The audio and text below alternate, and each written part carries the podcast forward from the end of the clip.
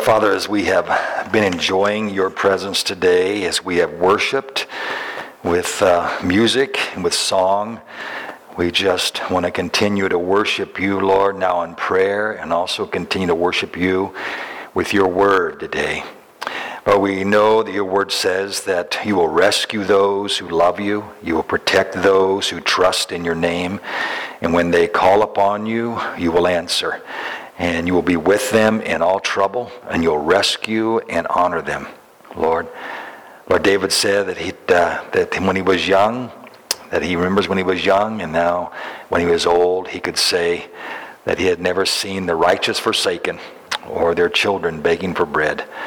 So, Lord, we want to thank you today for your faithful goodness and your faithful kindness to us. We thank you, Lord, for helping us through the hardest of times and through the uncertainty of days, Lord, in all of our lives. And, and Lord, not just us here at Mount Hope, but also, Lord, throughout our, our, our community as well as, Lord, even throughout our, our state and even our nation today. Father, we, we pray for our nation as we as we see things happening around us that are just uh, sometimes mind-boggling for us father. We think how in the world did we ever get to this place? How did our country ever get to this place? And we know it's only by your mercy that we are actually still surviving and it's only by your mercy that we're going to be able to see uh, lord uh, um, protection and we're going to be able to see change and we're going to be able to see, Lord, righteousness uh, um, combating, Lord, the things that are evil and wrong in our country. So, Lord, we, we, we pray for our country and ask you that you will, uh, Lord, help us to trust you, but, and that we will be the kind of people you need us to be. And we pray that you will hold back the things that are so terribly wicked and wrong, and that we would see the right done. We will see the good and the good things accomplished, Lord. We pray. Father, we, um, we are so encouraged, uh, Lord, because we know that you are the one in control.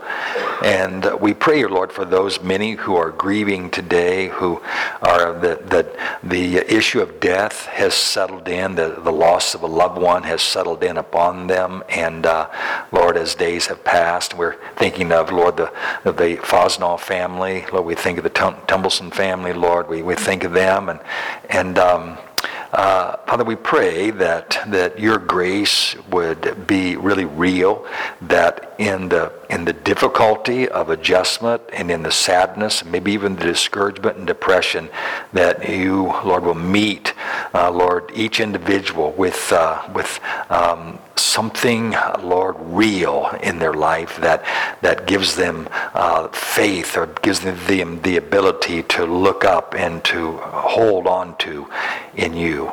We pray that you will make yourself real, Lord, to these families. Lord, we thank you for Phyllis and Linford. Thank you that they're mending at home, Lord. And uh, we, we praise your name that, that they're doing better. We, Lord, we thank you that, that Lowell's here today. And Julie, we thank you, Father, that, that they're, they're uh, mending too. We, we praise your name. And also Stan, we thank you that he's here. And we pray for Merlin today, who is, who is home and, and ill. We, we pray for him. Um, Lord, we, we, uh, we pray that uh, those who are traveling today, that you'll give them safety in all this fog that uh, is going to be lifting, I'm sure, but pray that you will give, keep your hand upon them. Lord, what we want in our lives, uh, Lord, in these days, as we, as, uh, as we try to just live our life for you, we want to uh, ask you that you will enlighten us that your word will enlighten us, that it will continue, Lord, to strengthen us, that it will continue to guide us, it will continue to wash us, and Lord, that it will enable us to build our lives ever, ever the more, um, uh, more, more firm, I should say, Father, upon, upon Jesus as our foundation. We pray, Lord, that these will be days when uh, the government so far is leaving us alone, that we will uh, strengthen ourselves in your word. We pray that you will just take over uh, more fully our, our hearts and our minds and our lives, and that when your word reveals something in us that, that needs to change, or maybe something in our lifestyle that needs to change, Lord, we pray that we will, um, in loving obedience, just find ourselves running to you and wanting to be uh, you, wanting you to be our all in all. So, Father, we pray today that your word will help us. We pray that you will help us, Lord, here at Mount Hope. We are praying, Lord, just to let you do what you want to do. We pray that you will guide each one of us here as we think about, Lord, our ministry here at Mount Hope, that you will guide us in, in whatever way you want us to pray. Maybe you'll bring people to our minds at night. Maybe even as we wake up in the middle of the night, you'll bring people to our minds. But whatever you want to do, Lord, however you want to lead us, we pray that you will do what you want to do among us and inspire us, we pray, and encourage us that uh, we may um, fulfill your purpose for our lives and your will for Mount Hope. In Jesus' name we pray. Amen. Let's just keep praying and keep uh, trying to encourage one another, and let's just see what God's going to do. That's how I'm praying these days. Hope you are too. Just, Lord, what are you going to do? What are you going to do through our lives here? Is everybody doing okay today? You know, is this, uh, everybody's okay? Okay. How many's having lunch today? How many's having some lunch today? Okay, good. All right. We're all on the same page then. Good. All right. Okay. Well, I'm. Uh, I wanted to share with you today um, uh, that um, we're going to be transitioning. I'm starting to transition out of this series on the re- resurrection, and I'm just hoping with all my heart. I mean, there's. I could. We could go on another probably six well, probably another two months talking about the resurrection and the benefits from it. But I know that, you know, you sometimes you just get so you get information overload. But I hope that this series on the resurrection, I hope it has impacted you the way it has impacted me. It has just changed really for a guy who's walked with the Lord. Um, this many years, I have, uh, I'm so excited to learn something new that, that came to my attention about how important the resurrection is in the New Testament as well as is to our faith, how vitally important it is. And that it's not that the cross is not important. Of course, there it's it's a it's a two-sided coin, so to speak. But sometimes it's uh, when I was growing, growing up, the cross was was emphasized always. That was you know the whole point of Calvary and Jesus dying as our as our sacrifice for sin and our Savior. But very little attention was ever given to the res- resurrection except on Easter. You know, it was always, I mean, we talked about it once a year, basically. But I hope you've seen through this series that actually it's so vital that that is the gospel. We have to have the, the, the empty tomb has to, that completes the gospel. You know, that, well, it's not quite complete yet because Jesus is going to come back again. But, but um, that, that without the tomb, the, the cross loses, loses its significance. It really does. The cross guarantees our forgiveness of sins, our reconciliation with God, and the empty tomb guarantees our eternal life. Yeah. And it guarantees that, that it causes the power of God to, to take place in our life. So in the New Testament, uh, as you're reading through the New Testament, um, may the Lord help you to see all the times the apostles talk about the significance of Jesus rising from the dead. That it's because he rose from the dead that this and this happens for you. It's because he rose from the dead. The, the same power that God used to raise Jesus from the dead is the same power that is in you now, transforming your life. I mean, you just, you just see these themes uh, going um, that are repeating themselves over and over again. It's really amazing. And that, um, that the resurrection was oftentimes the reason why people rejected Christ. When they preached the resurrection, that was the point of like, oh, that's foolishness. That's, that's, that's stupidity. You know, it was the resurrection that caused the, the real rub in, in the message of the gospel with people, particularly the Greeks, particularly, particularly you know, the, you know, the Romans. They, they thought that was just foolishness. So I, I hope that as we, you know, that as we spent time on that, that, that uh, you'll just see the, the, the significance of how important the resurrection is. And not only that, but how there's such a foundation of evidence that Jesus rose from the dead. And uh, I mean, you know, um, just um, this is just a side note. You probably have heard of the Apocrypha before. You know, the Apocrypha are the, there's, of course, we got the books, the Bible, that the church fathers uh, uh, ordained or decided that they were the authentic books. You know, you got Matthew, Mark, Luke, and John. You got all the books of the, of the New, New Testament that the church fathers said, okay, we know this book is really written by John, or this one's really written by Luke, or this one's really written by Mark. We know these are the genuine you know, the real articles. These are the, these are the books that were, that are authentic.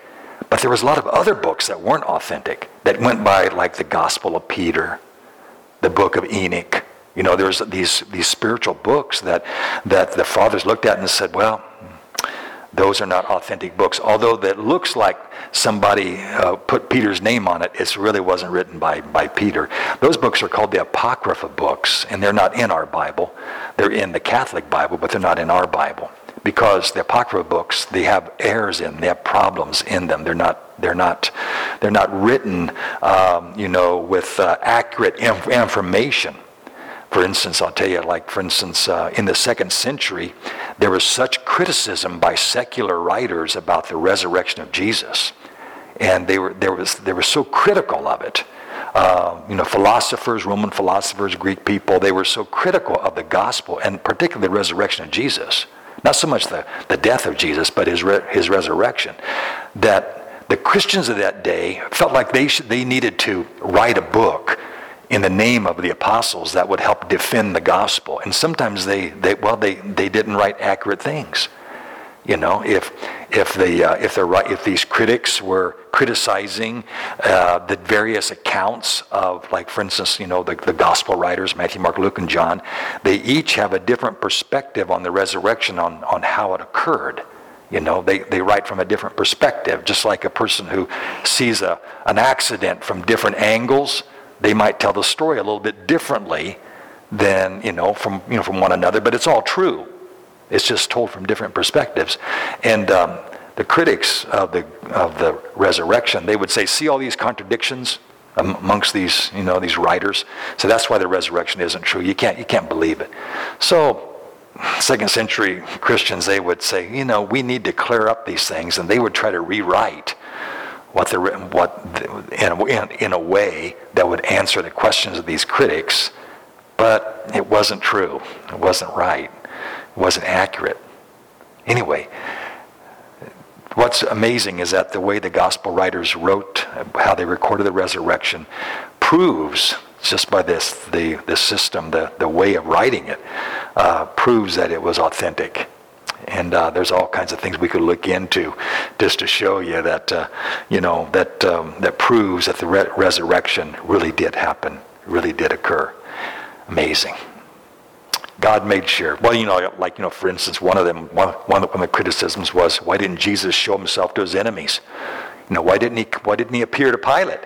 Why didn't he appear to Herod? You know, these are the guys that needed to hear, they needed to see, you know, the resurrected Jesus. He only appeared to women. really, that was the criticism. He only appeared to women and to peasants and to his disciples. And how can you believe them? You know? Yeah. So those kind of criticisms against the gospel. But as you examine it and see that actually the way Jesus way, the way God the Father and uh, or, ordained Jesus' re- resurrection to take place uh, authenticates it, authenticates it, and and uh, like Paul said, it was, uh, it's been proven by, by witnesses. The Apostle Paul tells us over 500 witnesses at one time, even. So we're going to transition from that. I mean, I know you can get overburdened with, uh, you know, with learning too much. I mean, trying to information overload. But uh, I thought it'd be good for us to transition. Maybe we'll come back to that again. You know, uh, the uh, some of the re- issues of the re- resurrection. But I think uh, we're going to transition to something else. And um, today, I, not not today. We're going to begin talking about. We're going to begin talking, looking at the peace of God. The peace of God. Um, why is it more Christians don't have peace? Why is it that we struggle with, with anxiety and we, we struggle with worry? Why is it that we don't have peace? So we're going to get into that. But today I want to talk to you about this here, and it uh, has to do with the promise that God helps you build into your life. God makes a promise to us, particularly, uh, there's many places in the scriptures, of course, but in uh, Isaiah 55, there's, a, there's a, a principle there that uh, talks about how God wants to build in our lives. He wants to build something in our lives.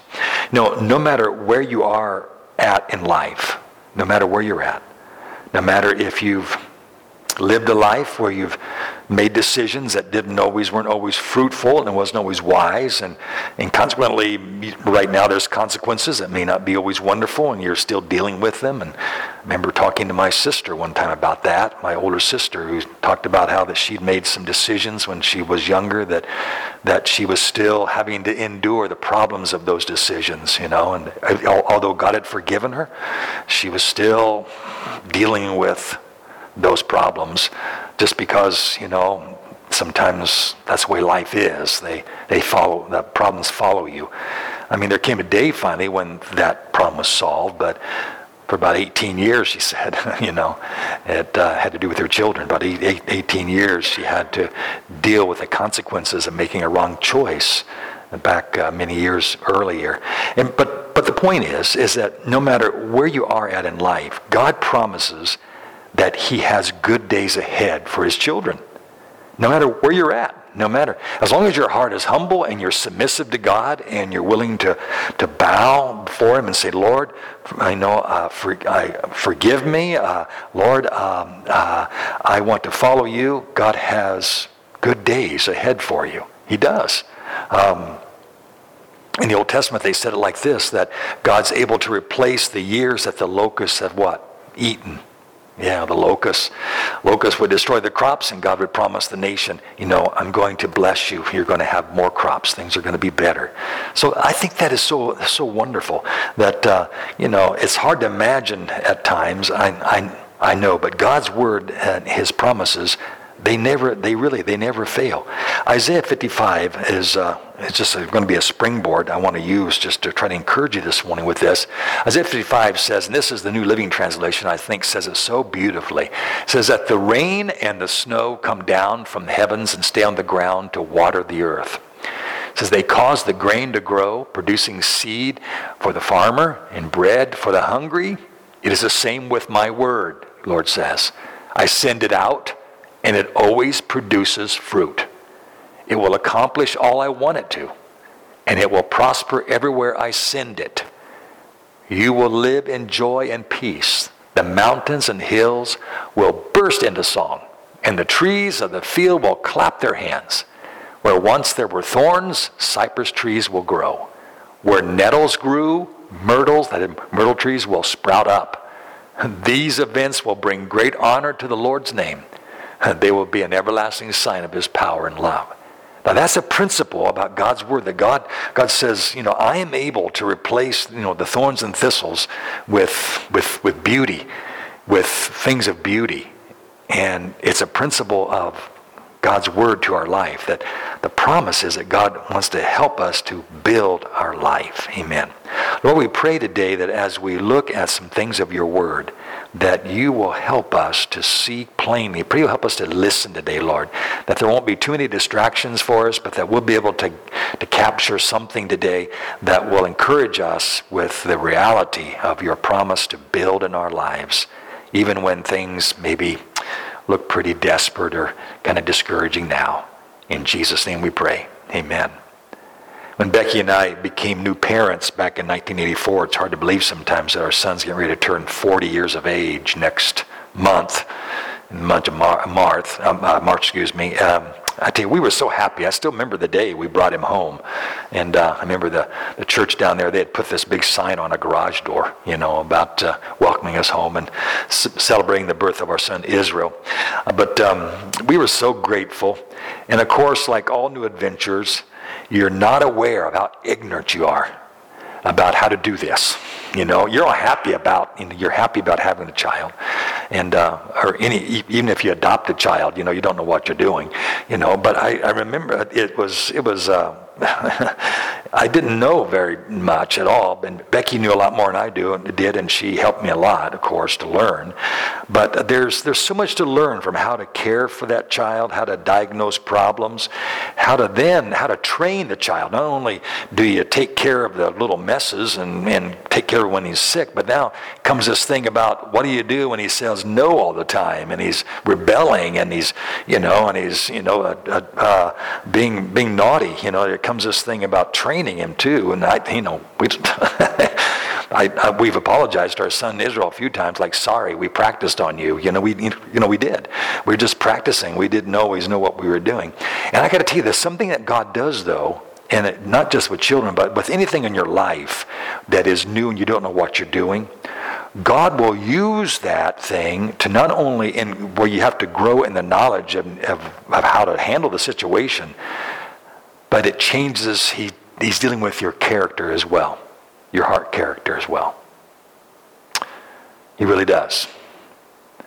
Um, I tell you, there's, I can think of at least two times where I had to apologize to my children.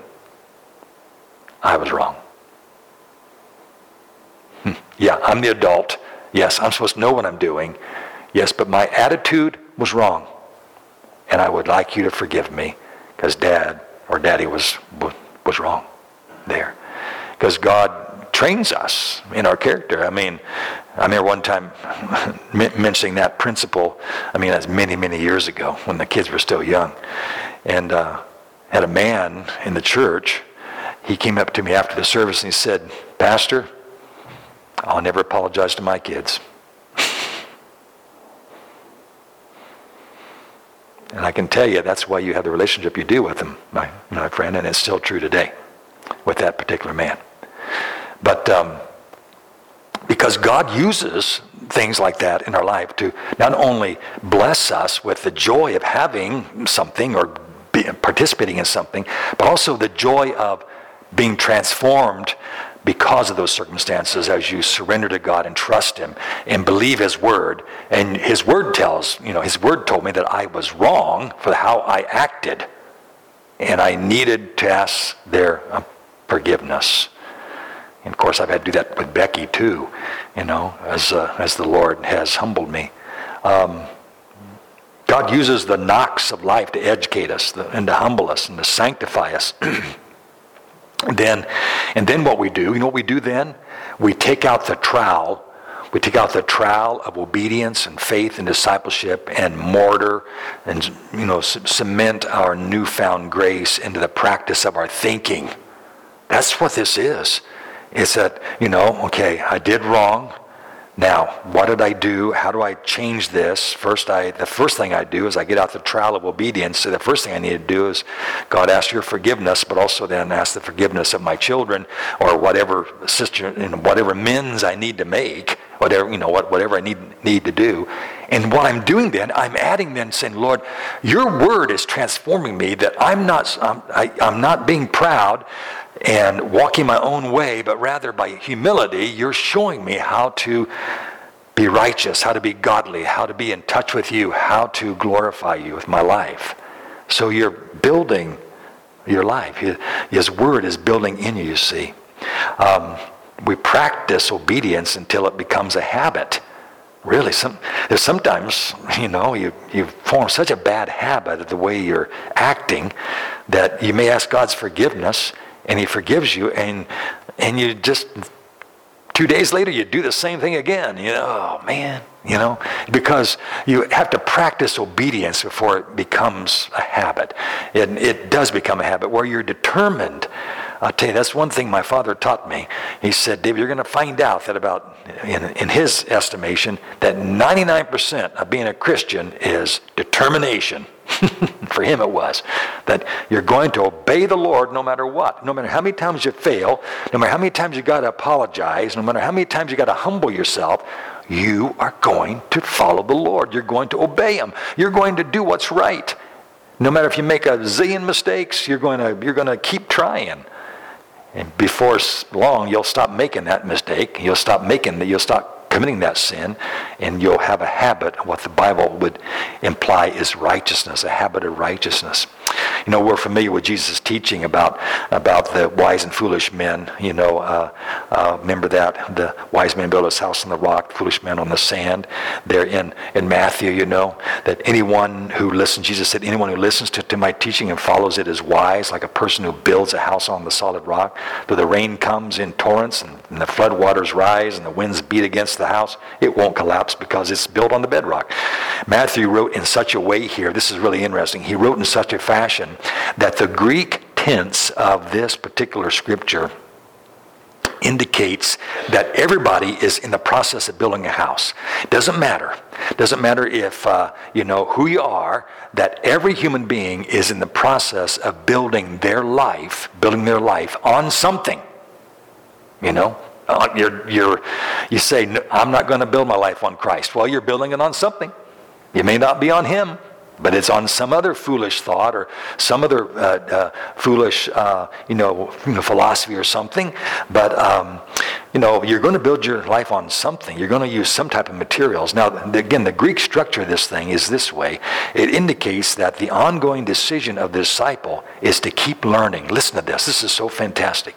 The Greek, it's a, an aorist passive tense, which I know that doesn't matter to us so much. We don't care about that. But this, this is what it indicates, is that it means that the disciple who is, is, um, is learning, he's, he's learning not learned. He didn't just learn once. He's in the process of learning. He's in the process of adopting the teachings of Jesus to his life, into his life. And he learns that that will provide the ongoing strength and stability of God's kingdom in his life. That as he keeps learning, God's word then is active in him as he keeps obeying, then that is the guarantee that God is still helping you, that God's word is building in you. If you decide to rebel and disobey, then the power of God stops in your life. But as long as you continue the process of, of, of building, continue the, that process of, of uh, you know, obedience and surrender, um, Following Jesus is a choice after choice after choice. It's not a once done and done. It's not once done and over. No, following Jesus is choice after choice to submit and deepen oneself to the Lord. And really, this is the only meaningful type of, un, of understanding of a Christian discipleship. So, discipleship is a journey, isn't it? Paul tells us in uh, Colossians chapter 3 here, he tells us some, something else. He says, he says that let the peace of Christ dwell a rule in your hearts, since as members of one body you were called to peace, and be thankful. Let the message or the word of Christ dwell in you richly. The word means abundant. Let it be abundant in you. Let it be abundant in your thinking, in your mind, in your actions. Loved ones, you know, with the advancement of social media, we can see just how widespread really the instability of our of our American culture has become, and well, really the cultures of all the world. But but um, this antichrist spirit of the world uses the power of, of course, electricity and technology to spread and deepen its influence in and over people's lives. I think God's showing us that these really are the days of Noah. We're really in the days of Noah. And it's getting even more evident that we are. And what did God do? What did Noah do when God said he's going to bring judgment on the earth? God said, Noah, build that boat, build that ark. That is what's going to save you from my wrath. And in a similar way, loved ones, that's what we're doing. That as we see ungodliness increase, as we see what we know as God's wrath is going to be coming, that the Lord is calling us, build your boat. Build your boat. And what is the boat? Build my word in your life. Let my life, let your life be grounded firmly upon this word, my word. So if we're like uh, I think Paul said in Philippians here, he said, You always followed my instructions when I was with you. And now that I'm away, it's even more important. Look here, it says, Work hard to show the results of your salvation, obeying God with deep reverence. And other word work out your salvation. Work hard to show the results. That's what it's means. It, Paul's not saying that we have to work for our salvation here. He's not saying that. He's saying, no, we are living in such a way that our salvation can be seen by others. That's what building your boat's all about. That where you don't, people don't have to wonder if you're a Christian or not. You know, they can see the evidence of it in your life by the way you talk, by the way you act, by the way you talk about other people. I tell you, you know, just go to the coffee shop. You can tell who the Christians are. you know, I mean, it doesn't matter if you go to church someplace. How do you talk? Well, you know, there's some, there's a need in Christians' lives to be building. Their boat has a lot of holes in it. You know, your boat is leaky, and you, you need to you need to get more serious about really getting grounded firm in obedience to the Lord.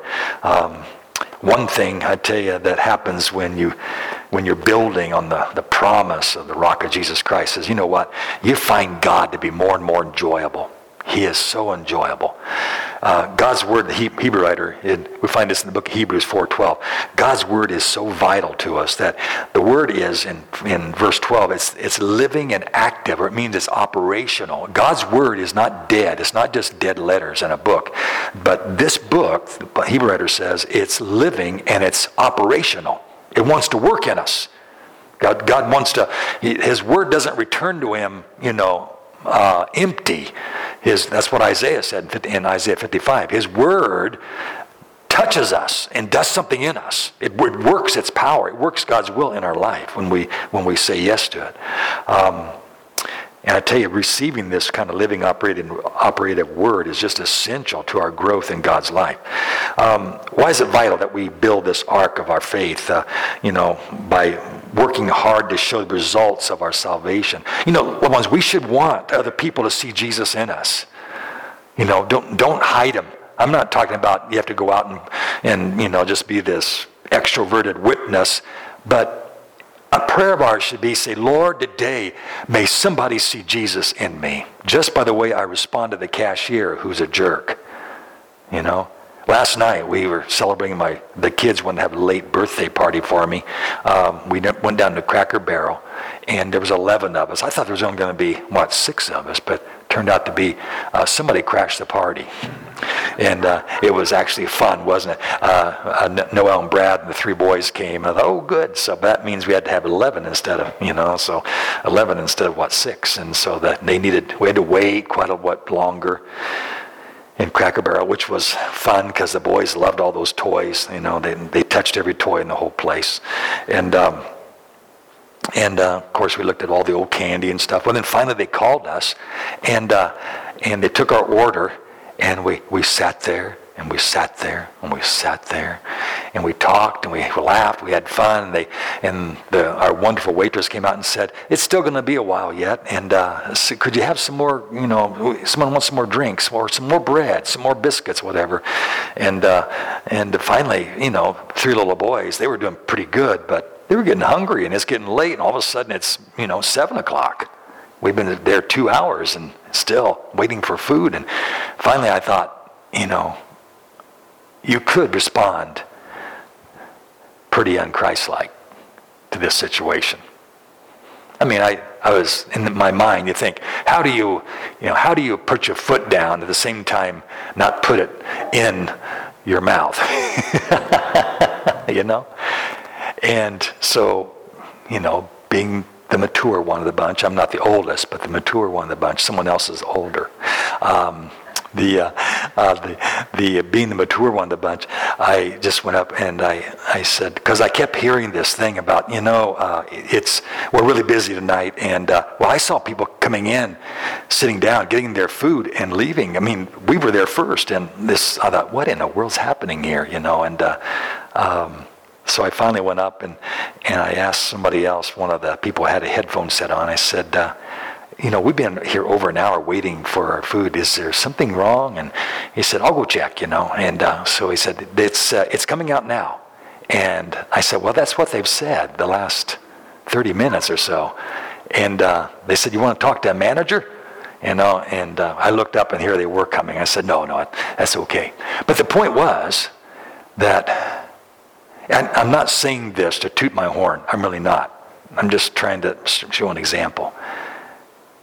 Um, something in my heart, because they insisted I not, you know, dads always pay, right? I mean, I was expecting to pay, and they insisted that I not pay. That's what's great about having older children. It's great. They, they can they can take they, they can take charge there. But they, they put their foot down and said, "You're not paying, Dad." So so they were going to take care of the tip too. I said, "Can I help with the tip?" They said, "No, you can't do that." And I'm not saying this, and you know, to just to show you that something in my heart said, "Give that girl an extra tip." There's enough stingy Christians in this world who just, you know, who have a bad attitude at restaurants. I mean, and I went up to her after we were all finished. I said, you know, you had a hard night. You took care of us, did a good job. You're going to get a tip on the credit card because my daughter's paying it, but we want to give you something extra. And she said, thank you so much, you know. The point is, I think Paul's saying, work out your salvation. In other words, make Jesus Make it so they'll notice there's something different about that person or them. That family's different. That's what, that's what Paul's talking about. Work out your salvation. Uh, that the, Christ will be evident in your faith. It'll be, he'll be evident there. That's what the Apostle Paul's saying there, which is pretty cool. Um, well, I got to hurry on here. I, I didn't. I only got halfway through my message, but um, well, now I'm going to rush through it and you're not going to get it. Well, let, us just let's just hit the highlights, okay? First of all, this is what God's word does for us. First of all, it, it enlightens us. It enlightens us. Maybe I'll just give you the points and we'll and we'll we'll get the rest of it next week. Huh? I'll think about it. But but uh, uh, God's word, why it's so important? The way that God builds in us, the the things that He does. You know, you say, I'm going to build a house. Well, you don't build a house, you know, with nothing. There's got to be materials, right? There's materials you use. There's, you know, there's concrete, uh, not cement. Cement is the glue that holds a rock together, so it's concrete, guys. I mean, I get this lecture from my son who's into concrete. He said, Dad, it's not cement.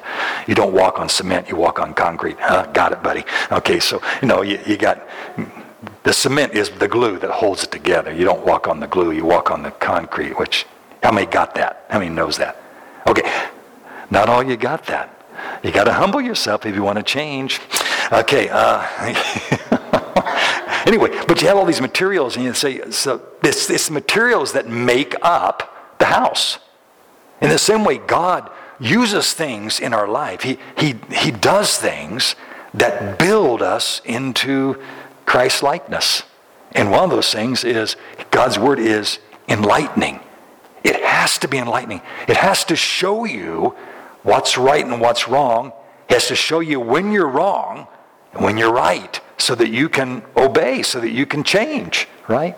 Well, and uh, these are some scriptures. We're going to go over these again. But um, God's word also, it's nourishing to us. It's, it's, it's nourishing. It does something to us. And uh, we know all about, you know, what we eat affects our body. So we're going to talk more about that next week. So it's, it's also nourishing to us, but it's also quenching. It does something in us. It, it satisfies something. What is that that God's word satisfies? What is it about people who don't read God's word, who don't listen to it? What is it about their life that is empty? That is, there's something wrong. Even though they're, they, call, they claim to be a Christian, there's something purposeless about their life they, they're not quenched by God's word. It's not directing them in a way that makes their life matter.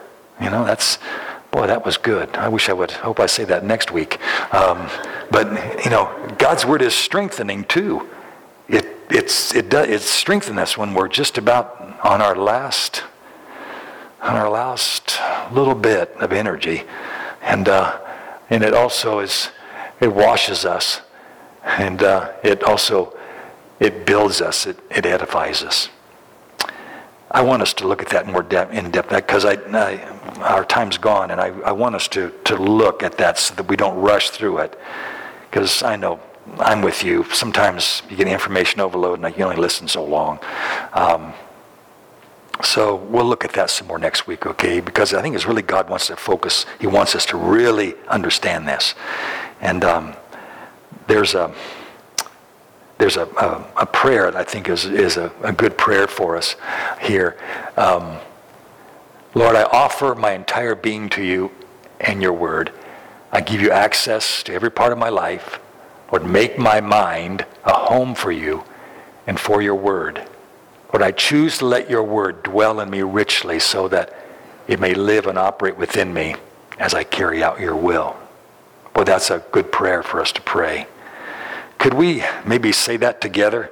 Just to kind of as a primer, you know, just to ask the Lord to help us to kind of start to grasp the importance of keep of, of the importance of how he wants to make our words so significant in our life. Would you pray would you repeat this with me? Lord, I offer my entire being to you and your word. I give you access to every part of my life. Lord, make my mind a home for you and for your word. Lord, I choose to let your word dwell in me richly so that it may live and operate within me as I carry out your will. Amen. Well, Father, as we prepare to leave today, I pray that we'll be able to realize the significance of this book of your word to us.